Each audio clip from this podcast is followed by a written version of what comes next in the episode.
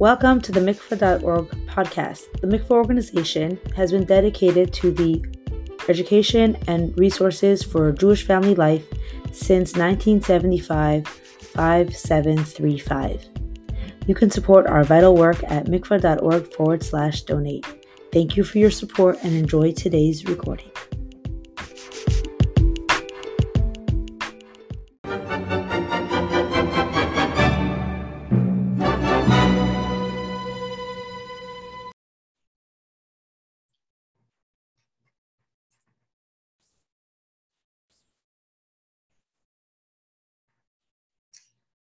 Okay, good evening, ladies. On behalf of Tanyad and mikvah.org, I want to thank everyone for joining us tonight. This evening is dedicated to the Shleishim of Mrs. Sima Karp Bala Shalom, Sima Bas Rav Mordechai Akoin, Mir Neshama Haven Aliyah. I also want to dedicate this evening to Rafu Shalema,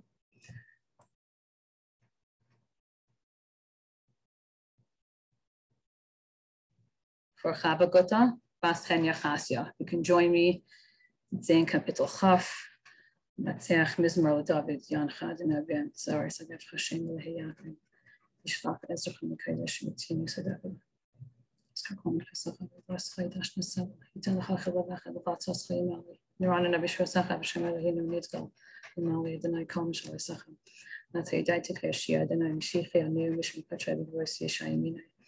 Be'elavarecha,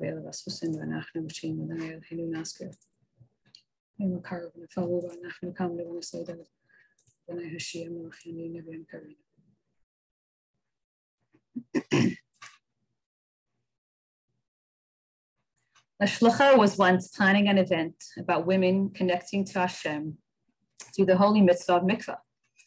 She was doing some research and came across an Instagram post by a Crown Heights woman who shared the following short story. One day, a woman walked into my flower shop, and while chatting with her, we got into a brief conversation about mikvah. I began to tell the woman how much I appreciate all the benefits and advantages that keeping Taras HaMishpacha brings into a marriage. It gives the woman her space, how the feelings of anticipation really enhance the relationship. This woman she was talking to happened to have been Sima, Sima listened patiently and then responded with a smile. All these facts are true. However, they aren't really the reasons why we need to keep this mitzvah, but rather it is a commandment of Hashem. And by keeping Hashem's mitzvahs, this is the way we connect with him. This personifies who Sima really was, a woman with such clarity and emes. On that note, I want to introduce our first speaker for tonight, Mrs. Batya Rosenblum, the Shluchat Mount Lebanon, Pennsylvania. Batya has been teaching Kalas for over 25 years and will share with us some insights into the beautiful mitzvah of Taras HaMishpacha. So without further ado,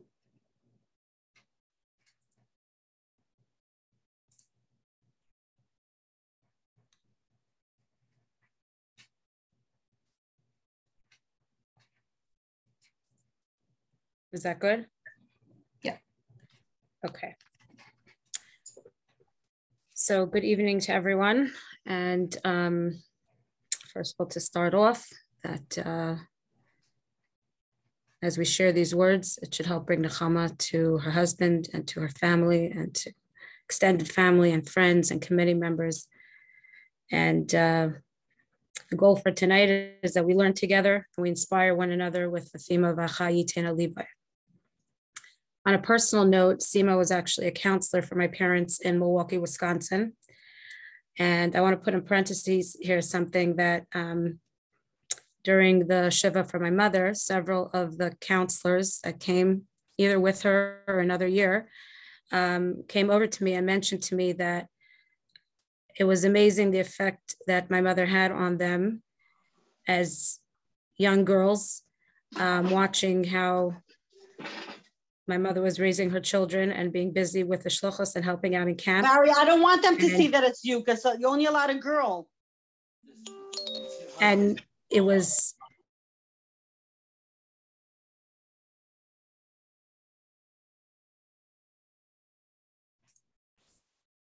One second, I'm sorry. Could you unmute? Yeah, so it was something that left a very strong impression on them as girls at the time.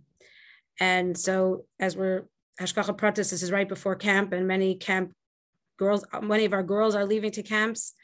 And so to all the camp directors, day camp, overnight camp, summer programs, it's amazing what an effect you can have on girls um, while they're with you. It's more than what you say, it's what they see you doing. Joy, excitement, a ball of fun, full of life. That's many ways of how Sima is described. And uh, tonight's event, as you know, is, is organized by Tanyad. Sima is one of the founding members. And Tanyad so lovingly and respectfully makes sure that every Kala has what they need to begin their married life. Again, just to put something personal in here, that is that the last um, visit that I had with my mother, being able to communicate with her, it was just about a week before the Tanyad auction.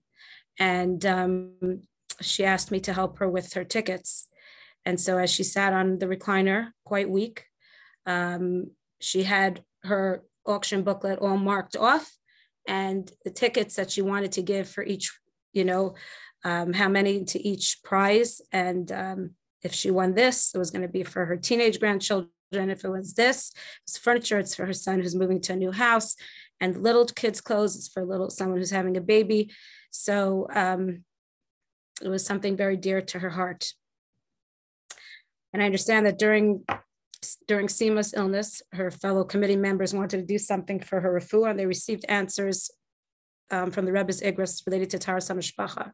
So several of those classes were arranged jointly with mikvah.org, which is the incredible organization that promotes things related to Taharas HaMishpacha, including their Kala teacher training course, which I have been privileged to be part of. So tonight, I want to share a couple of thoughts on the mitzvah of Taharas HaMishpacha, some insights, and the hope is that if we can um, gain some inspiration in that area, put a little more excitement and enthusiasm in our observance of this mitzvah, it will take some of the highest with which Sima lived her life and channel into this mitzvah. We'll certainly be doing the concept of Chayitena Libai. So I just want to begin with saying a special thank you to someone who helped me out on this journey from the very beginning, and that is Mrs. Blumi Rosenfeld, who I learned so much from, and from the many teachers and speakers and classes over the years, including, of course, those of mikvah.org and the Kala Teacher Training Course. So by way of introduction, the mitzvah of Taharas HaMishpacha, we take a look at Shir Hashirim, which is the ultimate love song between Hashem and Bnei Yisrael. It's interesting that Shir Hashirim begins with Shir Hashirim L'Shleima, written by Shlomo HaMelech. We know that Shlomo HaMelech wrote several Sfarim, but this is the only one that he penned his name to, Shir Hashirim L'Shleima. And one of the messages is if you want to know how to re, to achieve true from the lashon of shlema of shlemus, true completion, and true shalom, true peace, look carefully at the words of Shir Hashirim. They are an example of the, the relationship that Hashem has with Bnei Yisrael as mirrored by the, the uh, relationship between husband and wife.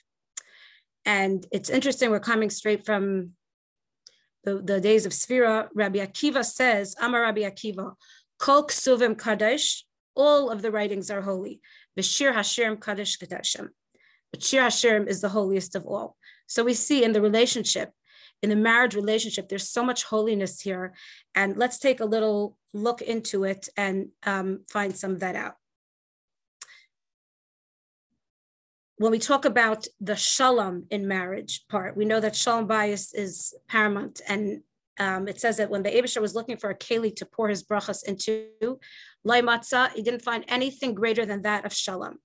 And the Rebbe writes in his letters that within the different kinds of shalom between neighbors, between friends, between coworkers, shalom bayis is the greatest of all. And we have an example for this when it comes to the halacha of the mezuzah. Usually in halacha, things are either tahar or tame.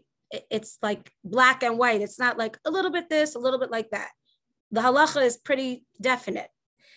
And yet, when it comes to the mezuzah, we have something very interesting. There were two opinions one that it should be vertical, and one that it should be horizontal.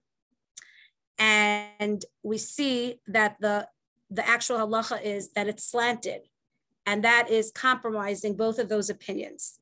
And the idea is that when we walk into the Jewish home and we cross that threshold, we pick up our hand, we look upwards to the mezuzah, and we know this is a home that's built on the premise of giving in, of shalom bayis, of flexibility.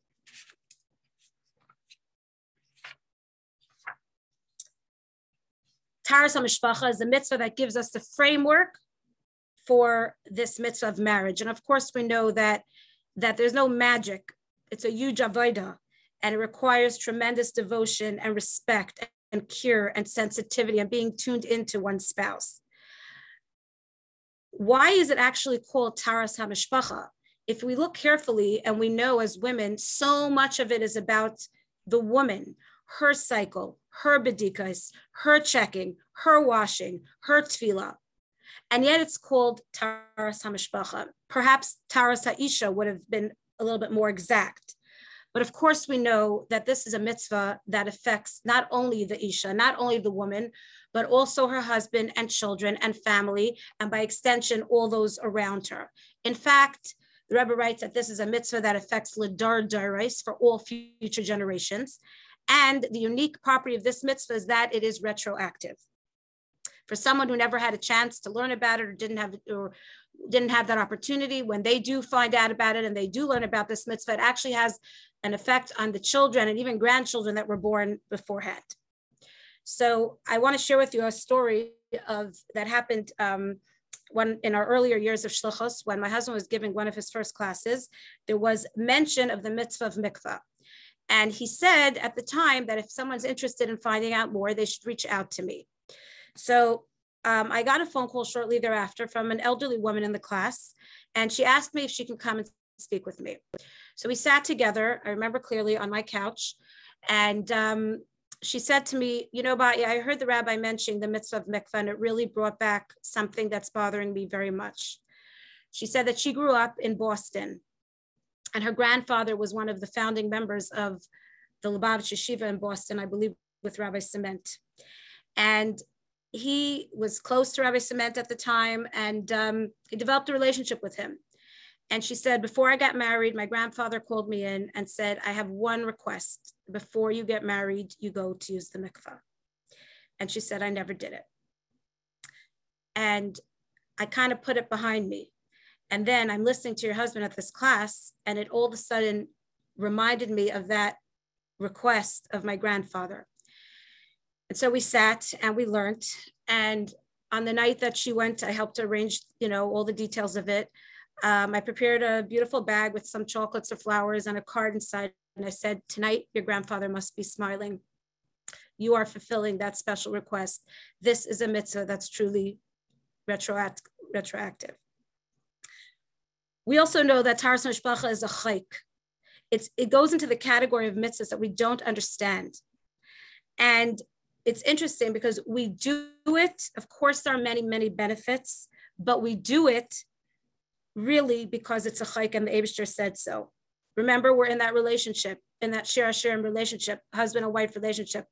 Us, Hashem being the chassan, and us being the Knesset Yisrael being the kala. So, in that kind of a relationship, in a marriage relationship, there are things that we do that we may not understand. And we may think doesn't even make sense, or maybe is a waste of money. But if that's something that our spouse wants and appreciates and would like, that's something that we do. So we don't understand the chukim. We understand the mishpatim. We don't really understand the chukim at all. But we do this because we are in this relationship. And this is a relationship that we just recommitted to, coming on the heels of Shavuos.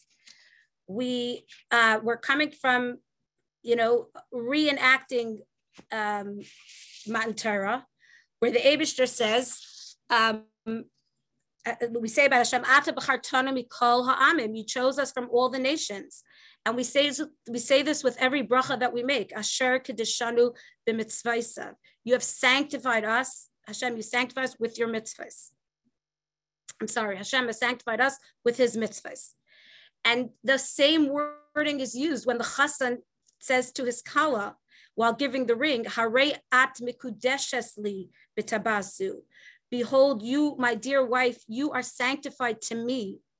Our relationship is holy and is sacred. And Hashem chose us, the women, to be the ones to protect and cherish this mitzvah of Tarasa Mishpacha. It's one of the three, Chala, Nida, and Tarasa and uh, Adlakas Neris. Of all the 613 mitzvahs, Hashem, so to speak, put these three on a silver platter as if implying, like, I'm giving it to you because I trust you. You, my dear daughters, you have the necessary qualities to protect its sanctity. What are those qualities? Well, primarily those of tznius and yiras Shamayim. And perhaps at times we don't feel so strong in these areas. Sometimes we say, Abishter, I, I'm not such a Shamayim. Nope, the Abishter says, You are.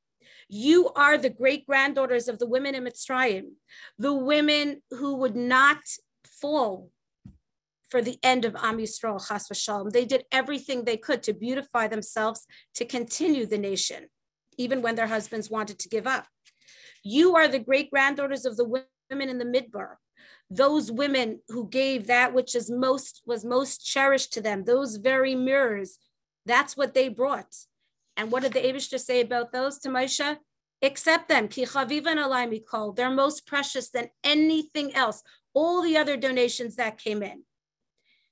And you, my dear granddaughters, you are coming from the women who displayed utmost faith in Moshe Rabbeinu, and they would not bend towards the Cheta Egel at all. Yes, so at times this mitzvah is challenging, and we need to dig very, very deep, but it's in our spiritual DNA.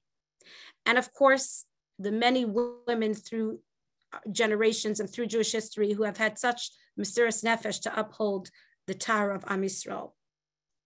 So now let's go through a few points of the mitzvah and just some insights that will um, give us something to spice it up with.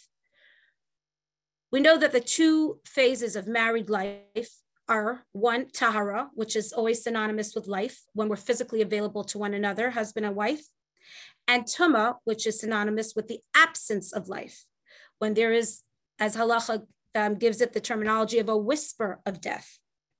With the onset of a woman's cycle, there was potential life, and that was lost. In this case, there's a name for this tuma, tumas nida. Now, nida is rather an interesting word. It's not so common, and where, where, where do we find it? So nida comes from the shirish, the root word of nadad, which means to wander. And we have this um, with the punishment that Cain was given after he killed Hevel. His punishment was na v'nud tiya ba'aretz. Cain would be a wanderer. He wouldn't really have a place that was called his own. So let's bring that back to Tumas Nida. Nida from the sharish of nadad, to wander. Nida is an in-between stage. The woman is, so to speak, wandering between having been tahar and looking forward to becoming tahar again and resuming the beautiful part of the physical relationship that she has. Let's talk for a minute about the importance of the Rav. We know every every every couple should have a Rav that they feel so comfortable with and they can ask any shilas that come up. A Rav in the area of Taras HaMishpacha is an expert in his field. He's trained, he's certified, he's sensitive to our feelings and to our situations. David Yisrael explained, uh, exclaimed that his hands were filled with blood. And we know that David fought many, many wars preparing Eretz Yisrael so that it could be cleared of its enemies and then to build the Beis HaMikdash, which he so badly wanted to do. And the Abishter said that hands that were filled with blood could not be the same ones to build the Beis Hamikdash, so Shlomo HaMelech would do that. But some of the Mefarshim point out that when he says his hands were filled with blood, this is actually a different kind of blood. This is Dam Nida. Imagine David Melech Yisrael sitting on his throne, answering Shilas to be Mitahar Isha Labaila that shows the greatness and the importance and the chashivas that's given to each and every shaila that's asked and to always bear you know keep that in mind Another example is that when a Rav looks at a Shaila, it's approximately the size of the cloth of a smaller mezuzah.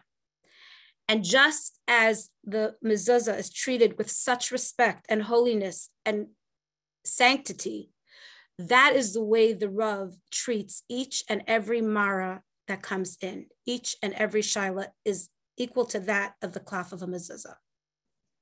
So that's a little bit about becoming Nida, the Rav and the, the role of Taras HaMishpacha. Now let's take a look at the Harchakais. The Harchakais are the halachas that dictate the physical behavior between husband and wife during the time of Nida, we know. Now, there's a cute joke about when the luchas were broken and all the nations of the world ran to get pieces of the, you know, the tablets. They knew that. And many of them got different pieces. One said kill, one said steal, one said adultery. And the Yidden ended up with don't, don't, don't, and don't. And sometimes it could seem like a lot of don'ts, but it's so important to remember that the Abishter says, listen carefully to the harchakais, and you'll understand what kind of a relationship with our spouse the Torah wants us to create. Also, when we look at the harchakais, it teaches us either how we can develop a closeness with our spouse through each of the five senses. There are halachas that involve the smell. There are harchakas that involve, of course, touch, eating together, hearing. Each of the five senses can has the, areas to bring us closer to one another. And that's why during the time of Nida, we refrain from that when we don't have that physical outlet. Another example is if we go through a tour of the house, in every one of the rooms, whether it's the den, the dining room, the kitchen, and of course the bedroom. Each one of the rooms has the ability to bring closeness between husband and wife. And that's why during the time of harchakas, we are more careful with that. Interesting also that the, the more common word that would be used for separation in Hebrew would be hafradais. Pirud means separation. But that's not the word that's used. The word that's used, as we know, is harchakais. Harchakais comes from the root word of merchak, which is a physical distance. That is exactly what we're talking about. It's a physical distance during that time. But in all other areas, we should strengthen our connection emotionally, intellectually, and all other areas as well. And many times when couples wrote into the Rebbe, whether it was Shalom Bayis questions, sometimes it was regarding having children. Um, many times the Rebbe would write the words lahadar uladayik bedinich v'chukei taras hamishpacha to be very medayik, very specific in the laws of taras hamishpacha. So I want to share with you a story of a couple that um, was observing this mitzvah very well. And after several years of not being benched with children, they wrote into the Rebbe, and the Rebbe said to review the halachas of Taras Mishpacha. They reviewed it well, and it occurred to them that they would be each having busy jobs and would come home on Fridays, and especially in the earlier Fridays. And the first thing that they would do is quickly get ready the table and take out the white tablecloth and start to spread it out, both holding onto a side of it. And when they realized that, they knew what needed to be corrected. And Baruch Hashem, afterwards, they were blessed with a child. Then let's move along to the Shiva Nekiyim, a little insight into this. We have the importance of always doing, doing our part and not making chashbainas what's going to happen. If this is a time for Hefsek Tara, this is a time for Hefsek Tara. Not thinking about what's going to be next, but doing each, each of us doing our part at the right time.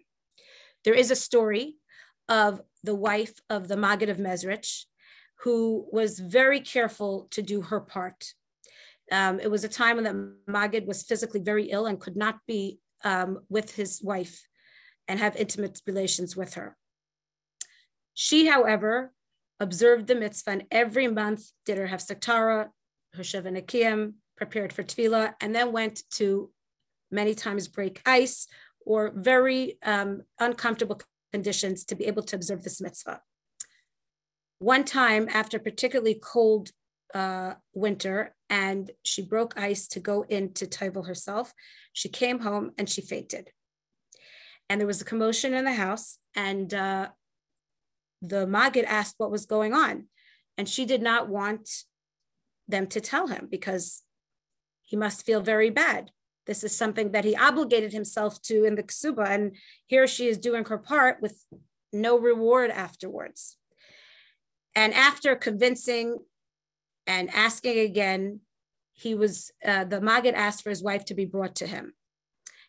And when he found out that this is what she did, he asked, Was this the first time that she did it? And she said, No, this has been going on for a while. He was so overcome and had such a hisayrus that physically there was a change in his body and he was able to be with his wife that night.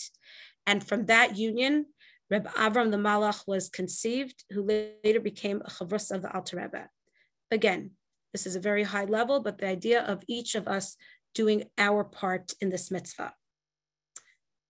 During the the uh, Shiva of course, we have the 15 bedikas, the Sektara and the two bedikas each of the seven days.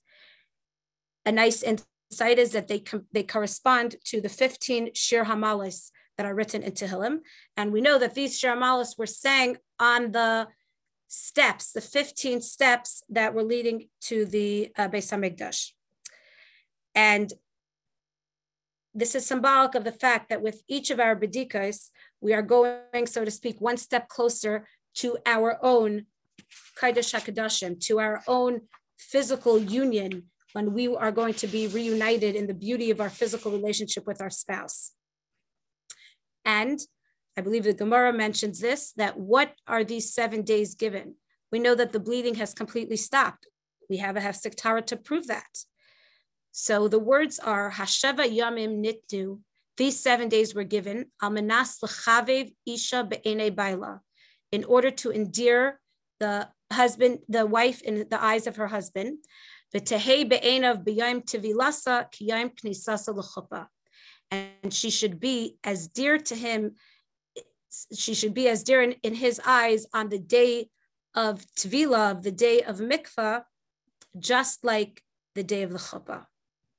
What a beautiful yearning and longing for one another. And then, of course, we have the joy of and happiness of our physical reunion, about the reunion at uh, the night of mikvah, and in general, the joy that should come according to the Torah with our physical relations. The Rambam mentions that physical intimacy is Maisa Inyan Kaddish B'Yaiser, an extremely, extremely holy act. We come together not just as two bodies that are just stuck, but rather we unite al pitara b'machshava, believe, and b'maisa. Our thoughts, our feelings, our emotions are tuned into one another. And then, and only then, can we unite beguf. We're taught that the, the pleasure that husband and wife have in their physical relations from that, the Abishter derives pleasure above. And when we think about the example we have in the Kaidash HaKadoshim of the Kruvim, we have the, the Kruvim each had an image, a male and a female face image, and they were facing each other. While they were facing each other, they also were facing upward. So they were embracing each other and facing upwards when he and she, when husband and wife recognize the presence of Hashem above, and both are devoted to each other as Hashem wants in this marriage, then they're like a triangle, which is the strongest geometric shape. It's the hardest to topple because of its strong base. When he and she are devoted upwards and they're uniting the way the Abishter wants. I want to end with something that I thought was very relevant to this topic and to our situation in general. Circling back to Shir Hashirim, with, with which I began, our relationship between Hashem and Bnei Yisrael. So just as the relationship between husband and wife has two phases, the phase of Tahara, and the, which is the phase of physical closeness, and the phase of Tuma, which is physical separateness. so too between Bnei Yisrael and Hashem. We have the relationship between Hashem and Bnei Yisrael express itself in the way that when we are closer to Hashem, and I'd like to read these words to you first. It, it says as follows: Chavivin hein Yisrael, how beloved are Bnei Yisrael. Sha'afal pisha tmein, even though they are tame, they are in a state of tuma. Shchina benehem, the shchina is with them. Shenemar Hashechen itam betumasam, as it says that Hashem rests with us in our state of tuma. So there is a time that Hashem is close to us, and that's the the time of when we have Tahara, when we have the Geula, when we have the Beis Hamikdash, we have that closeness that we can feel. And then we have the phase of Gullus, when we are impure, when we are not in a state of Tahara, and we, when we are physically distant from Hashem. And yet, how beloved are Bnei Yisrael to Hashem that even when they are in a state of Tuma, as we are, Shechina Beinehem, the Shechina is with them. So just as during a time of Nida, the, the husband is not close to her, but he is with her. So too, during our time of Gullus, Hashem is not the closeness that we want and we yearn for, but he is with us and he is understanding our pain and he is feeling our tsaras as well. But we say this is not enough. No, it's not enough for us. Hashem, we need we need to feel close to you. We need to feel your loving embrace. And we ask that in the this the end of this bitter gullus should already take place so we can feel that with the ultimate geula when we are taught that the Abishter will vizarakti alechem mayim taharim b'tehartem that Hashem will purify us so that we can have that ultimate ultimate closeness as we learn from this relationship in Shir Hashirim of Hashem and Bnei Yisrael, mirroring that, that relationship of husband and wife to have the ultimate closeness that we so, so badly need and so much desire. And may it be speedily b'karov mamash. Thank you.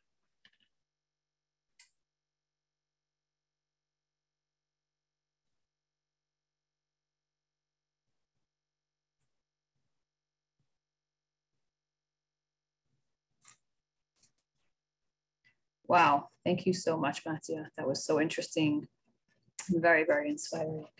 I would like to introduce our second speaker this evening, Mrs. Esther Lifshitz, the shlucha for over 18 years, Boise, Idaho.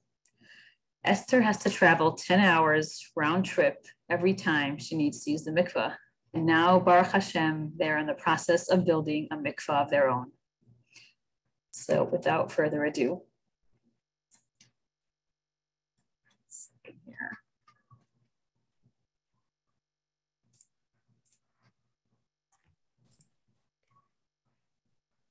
Esther. Thank you. So we had just moved on Shlichus, and this was going to be my very first mikveh trip. We took our two little kids, our maybe six or eight week old and our uh, one and a half year old.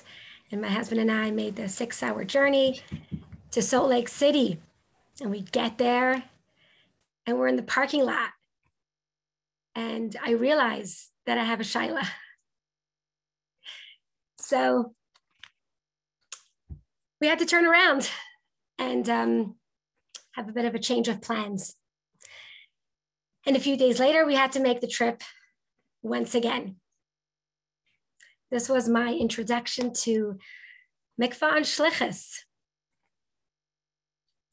So tonight I was asked to share some personal stories about um, what it's like to go to mikvah on, uh, in a place where we don't yet have a mikvah.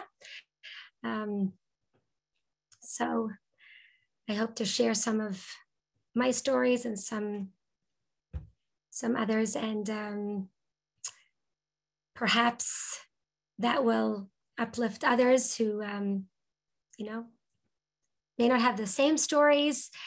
Um, but I think that each one of us have our own personal stories of mikvah. It doesn't matter if they're seemingly more overtly um, more challenging, and other people would hear about them and say, wow, that's really challenging, or that's unusual, or you do that really. Some people's Mesiras Nefesh is very private and nobody knows about it besides maybe you, maybe your husband, or maybe some friends, or maybe the mikvah lady.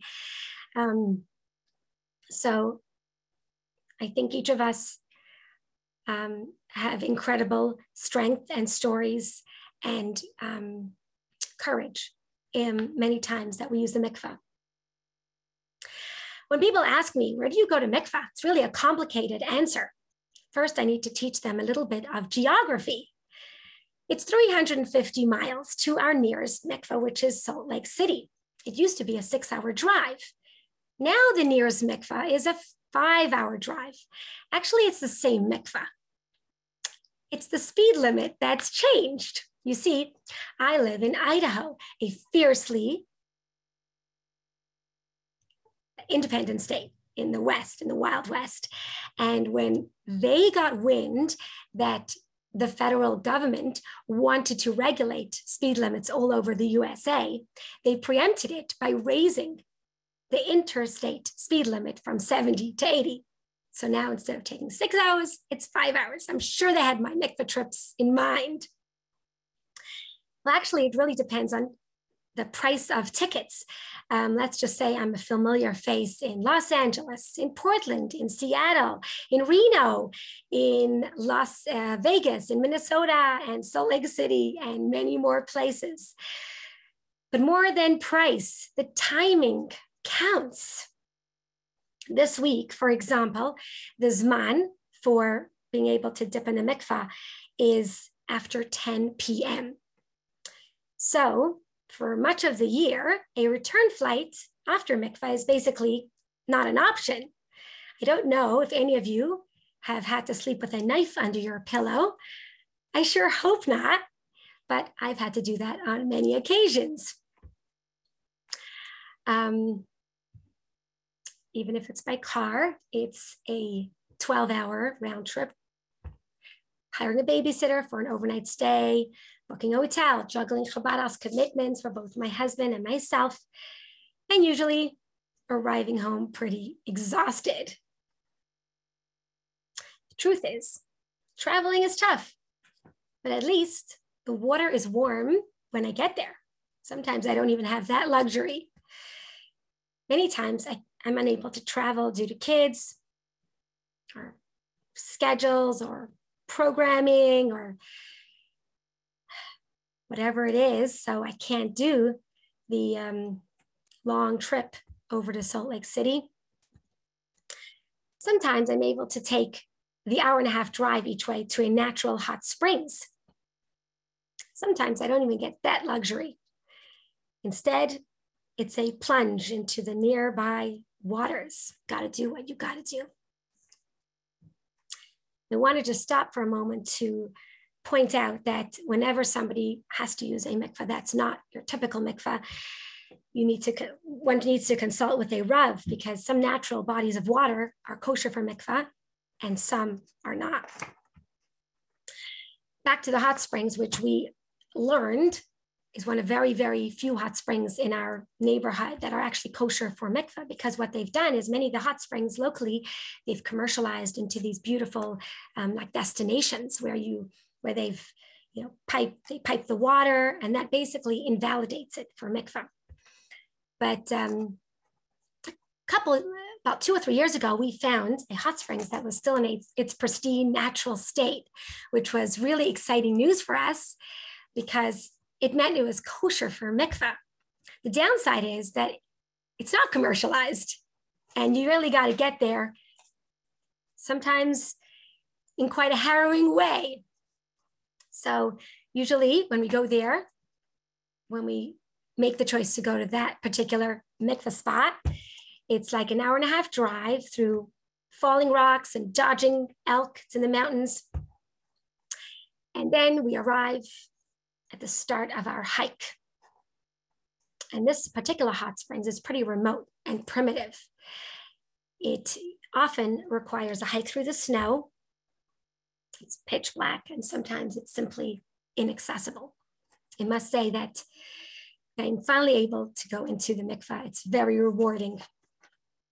My mikvah checklist often includes hiking boots, a flashlight, a headlamp, warm gear and a hat, a second tichel, just in case, change of clothes, and anti-nausea pills. I think that my husband, when he got married, was not planning on becoming a mikvah lady, but you got to do it. You got to do. Definitely makes you appreciate this mitzvah so much more. Then there are times when we can't make this long drive due to Baruch Hashem, a small baby, which Baruch Hashem, we've been blessed with a large family. So many times I cannot make this hike with this new baby or a nursing baby strapped to me in frigid temperatures. So another option we found is a body of water locally. It's not too far from my house, but it's really cold. Sometimes in the summer months, it's not like below zero, it's just, you know, above zero. I don't know how many degrees above zero, but it's above zero. And sometimes this is where I go. It's right here in the city where people usually in daytime take their boats and they bring their boats to the dock and they have a nice uh, afternoon. Little do they know that after 10 or 11 or 12 o'clock, whenever we can finally get out there, that dock is used for very holy purposes with nobody around, hopefully, and it's very dark. And uh, instead of jumping into a boat, it's just jumping into that frigid cold water and um, just davening that in the zchus of this very frigid mikvah, we should experience healthy children and shalom bayis and nachas. That's my private deal with Hashem. I don't know if you're allowed to make such a deal with Hashem, but I have to admit, sometimes I'm down to that deal. I'm like, okay, okay, I'm going to do this. If I have to do this already, this is what I'm going to ask for. I'll do my part, you do yours. Maybe when I get to a high Drake, I'll be able to really, you know, not even think those thoughts. But meanwhile, this is where I am. Um, as you know, especially lately, I don't know how many of you traveled in the last several months. Travel has become quite um, unpredictable and sometimes crazy with crazy, unforeseen results. So I'll share a pretty crazy story I had um, during this last year. Um, I traveled to Florida with my husband for a mikvah fundraising event, but little did the people at the mikvah fundraising event know um, that I had scheduled my return trip from Florida to Boise with a very convenient stop in Minnesota for a mikvah stop. And um, I thought, okay, five hours should do the trick. My husband went on, on an earlier flight to get to the kids, and I was going to come home that night. So I'm shout out to um, an amazing shlucha there, Nechama Dina Feller, who treated me like a queen. She picked me up from the airport. She fed me a gourmet dinner. I did everything I had to do. I get back to the airport, only to find out your flight is canceled. It's a weather-related issue. They're not going to put me up in a hotel. They're not. They're not being very accommodating, and it's just, you know, hundreds of people who all have the same you know, issues, figure out a flight for us. So I got an, an update. We could get you home in two days. There was just a slight problem. In two days was my son's bar mitzvah. So this complicated things a little bit, and there were no flights. My husband was checking incessantly no flights, no flights, no flights. Everything was booked. Uh, so finally, after several hours of being pretty frantic, this point, he found Baruch Hashem a flight to Salt Lake City the next morning. I thought, okay, at least I'll get halfway and then maybe I'll rent a car and drive a few hours and I will get home in time for my son's bar mitzvah. So I found a hotel to go to for a few hours and um, came back like uh, 5.30 in the morning, at least have a flight to Salt Lake City. At this time, Baruch Hashem, my husband had found, after probably staying up half the night, the one last remaining seat from Salt Lake City to Boise. I forgot to mention, traveling with a six week old baby. So I get to the airport and I thought I was in a third world country. The entire airport was full of people from the very front door all the way to the ticket counter and all the way to security. I'd never seen this before. I'm like, oh my goodness, how am I going to get home? And I also needed to do one more thing. I just had to get a boarding pass for my infant. I wasn't able to do it online. Now it's a little bit easier. But the lines were forever. My flight was in one hour. I'm waiting in line, 100 people in front of me. I'm like, oh my goodness, Hashem, I, I need to get home. I just went to mikveh yesterday. I'm flying home. My son's bar mitzvah. And I asked some people, oh my goodness, I have a baby. Please let me to go to the front of the line. And I get to the ticket counter, and there's like, the airport is so full, you couldn't find the line, which went where. I'd never seen this before. And I start crying my eyes out. Why Hashem gave us women the ability to cry. And I'm like, I just have to get home. I have this, I had my baby, and and he was so nice. It's like a malach, Masavini Eliyah Navi. Says, Don't worry, we'll get you there. And there's so many people waiting. He took me, he walked me all the way to security, like in five minutes. And I thought, to myself, you know, this wasn't the of this whole trip. And um, who knows, maybe mikvah had to do with it. I don't know. But it was very unusual that I got such amazing treatment and I was able to get home in time because a day before when I was stuck, there were people literally planning renting cars to drive two or three days to get to the destinations. It was such a overwhelming, crazy, crazy, crazy situation. And I was able to get home, Baruch Hashem, with about a day and a half to the bar mitzvah, and everything was beautiful.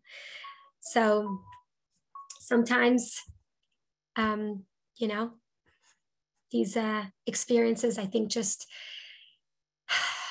help us really be that much more grateful when we get home and um, appreciate what we have and look at the goodness that we have around us. And um, when we put those in perspective, we feel like, you know, at least I have so much other goodness. So there's a little delay. So there's a little moment, few moments of frantic craziness. But um, as I said earlier, this element of my shlichus, this so to speak, Mesiras Nefesh element of shlichus, if you want to call it that, kind of landed in our laps. It's not like we signed up for it. Um, but I think that knowing and remembering how we are on these massive shoulders of these incredible women who've come before us, as we all know these amazing stories, um, and knowing and having that incredible strength that this is not negotiable that this is something that will never be up for question, you know, whether it's waiting three nights after three night yontif, so to speak, if you have Nick for the first night and have to travel or something, got to wait those three nights. Um, and let's say Motzei yontif, you can't fly, so I have to wait till the next day. Sometimes it's four nights waiting for mikveh, but that incredible, deep um, knowledge, that strength that we all carry, it's not negotiable. We're going to do this. It's so uplifting. It's so, it propels us to such great heights that we will do this no matter what. Um, you know, I could share some other fun stories landing in middle of COVID I remember in Los Angeles, and I had a baby with me, Baruch Hashem. And I get to the Los Angeles Chabad mikvah, and I take my stroller and I bring it down the stairs. You know, I've just traveled. And she says to me, Oh, it's COVID. We're getting really, was it right at the beginning? No babies allowed. I'm like, Oh, should I send my baby back on the airplane, baby, unaccompanied minor? they were very nice. Somebody, you know, watched the baby. Or um, taking women who come through here. Sometimes it's a tourist to the lake here and they call me, I need a mikvah for tonight. Where's the mikvah? Can I make an appointment? And I always say to them, one question, how brave are you? So at Baruch Hashem, had this chus to take some very brave women right here to these cold waters. And I'm always so in awe of them because I feel like, you know, sometimes it's these like, you know, not such from women, you know, that doesn't like some of them tell me, yeah, yeah, they don't cover their hair or they, you know, don't necessarily not so, you know, completely Shomer Shabbos, but here they are going to mikvah. It's like they're one non-negotiable, even in like some cold waters. And that lifts me up. I'm like, you know, for us, this is like, of course, we would never think otherwise. But these women, wow, they are going and putting themselves in such a difficult situation. It's just so incredibly inspiring. And I have some sad stories about women who've moved here and used to go to mikvah. I have one woman who moved here several years ago, an Israeli woman, and she has um, phobia of water.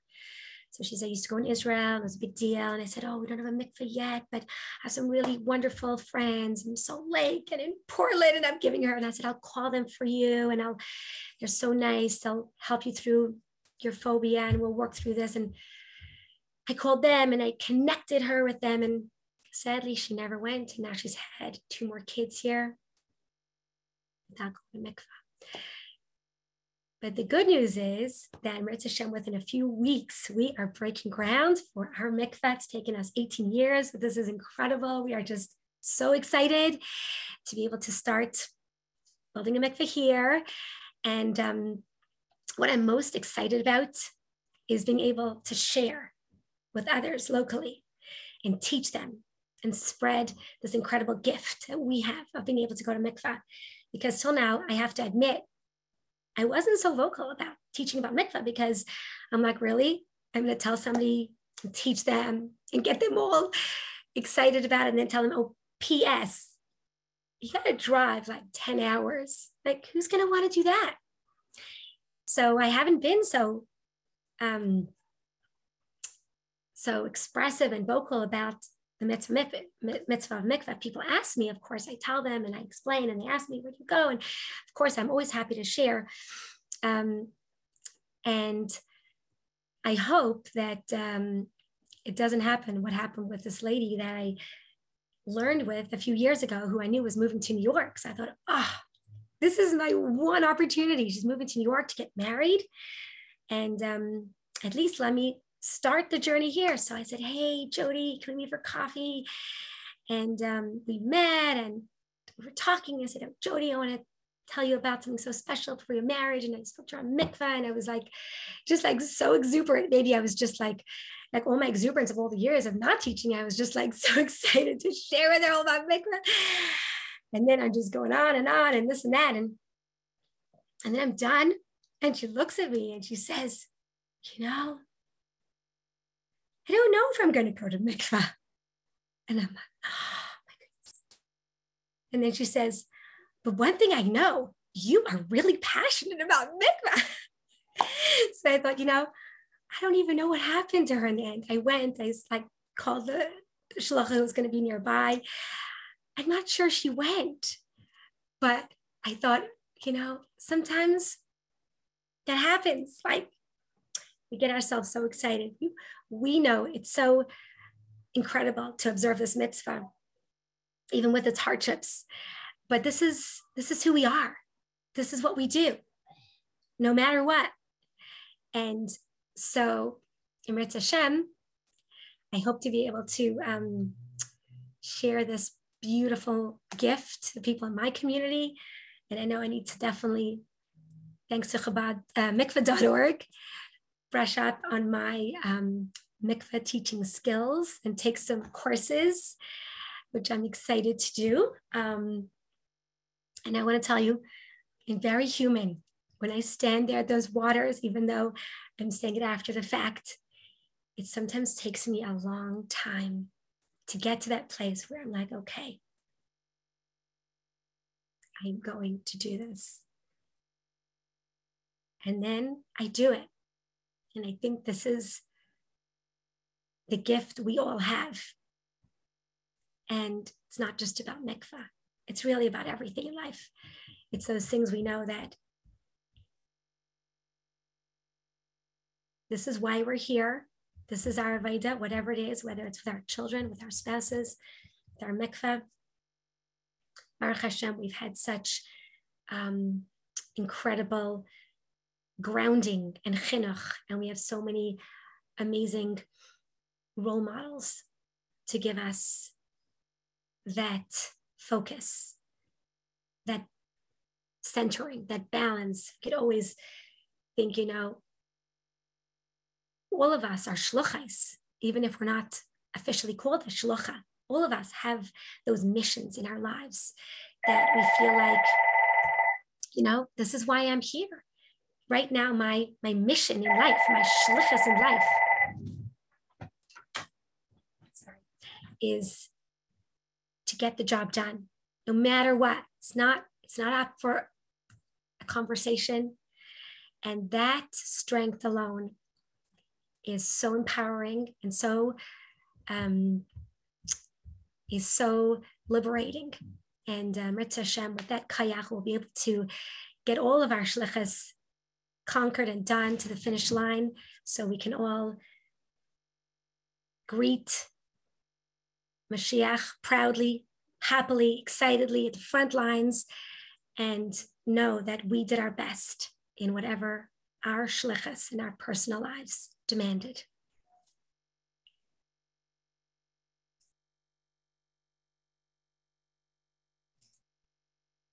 Wow. Amen. That was beautiful. Thank you so much for those special, encouraging words. I'm going to conclude with a clip from a film, which is a compilation of beautiful and inspirational stories on mikvah under difficult circumstances. You can watch the complete film on our website, mikvah.org forward slash media.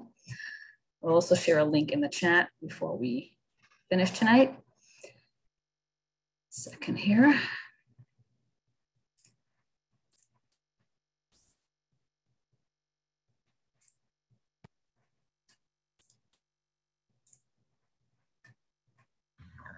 Hi, my name is Raizy Mendelson, and I'm on Shlichus in Jackson Hole, Wyoming during the coronavirus right now, it's a tough time to a more challenging time for women to go to the mikvah. So I'm going to share with you just a little adventure of our. Um, we have many, many mikvah adventures over here in Jackson. We don't yet have a mikvah. Our closest mikvah is a five-hour drive or a plane ride. Uh, five hour drive in each direction. So using the mikvah many, many times poses some challenges. So one um, one month years ago, uh, we had our counselors over running our Camp Gan Yisrael camp. We had a huge event going on. My mother was in town and I needed the mikvah. Not such a convenient time to disappear for 24 hours. When I mentioned the idea to my mother that we would be leaving town and leaving her with the kids and the counselors and all that, she, uh, being filled with adventure, my mother recommended that we should just use Granite Hot Springs. Granite Hot Springs is a gorgeous hot spring. It's about 45 minutes away on a highway and then another 45 minutes on a dirt road. Uh, there you get to the most gorgeous, totally off the grid, no electricity, but a magnificent, magnificent hot spring, uh, hot, gorgeous water coming out of a mountain and out of the side of a mountain pools into a pool there's a caretaker on the property who every evening at sunset opens up a plug and lets all the water that pooled up flow downstream. He cleans the bottom of the pool, replugs it in, and again, it fills up anew fresh in the morning. So going at Shkia or at, you know, once it gets dark would not be an option because the pool would then be empty. So we decided we'll leave the house at three o'clock in the morning, get to the hot spring at about 4:30 a.m., uh, giving us enough time to toivel get out before the caretaker would be arriving. We assumed around 9 a.m. So my mother and I put on our jackets. It was the summer, but in the summers by us, it could be about 35, 40 degrees in the at night. And so we put on our coats and headed into the car. At about 4:30 in the morning, we were about two miles from the hot spring when there was a gate that was closed and locked with a sign that read no trespassing. Having come so far, and the idea of now driving all the way to Utah or Montana, so not appealing, my mother and I just decided that we were going to go Lechatchila ariber over the fence and hike the rest of the way to the hot spring. So my mother clutching the bear spray in case we encountered any unwanted uh, visitors along the way. Um, we started walking towards the hot spring. As we were nearing the hot spring, we noticed that there's a hut near the hot spring and there was a car next to it. And I realized that the caretaker wouldn't be arriving close to 9 a.m. The caretaker was living on the property that we were now trespassing. Now, this is Wyoming, where often you'll see signs that say no trespassing, trespassers will be shot, survivors will be shot again. And they're not joking. We were quite nervous. Um, so my mother and I very quietly, we tiptoed past this guy's house and towards the hot spring. There I titled in the most magnificent water uh, being overlooked by my mother in this pristine location amongst mountains and valleys and water that had never touched human hands. It was truly a magis- uh, magnificent and majestical moment as quickly as we could. I got out of the water, put on our clothes, we tiptoed back, and when we reached the car, we breathed a sigh of relief, happy to be kosher, but more importantly, thankful to be alive. I know this is not an easy time, and mikvah any time could be challenging, but especially when there's so many other challenges going on. May you all be blessed that whatever it is that you need in your life through fulfilling this important, special, and incredible mitzvah, may everything uh, be fulfilled and may you only have much bracha.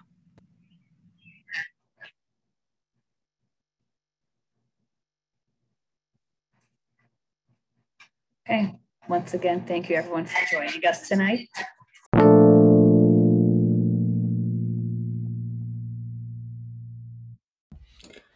We hope you enjoyed today's recording. Please take a moment to leave a rating or a review to help others find the podcast. We welcome you to support our vital work at mikvah.org forward slash donate. For feedback, please email podcast at mikvah.org. Have a wonderful day.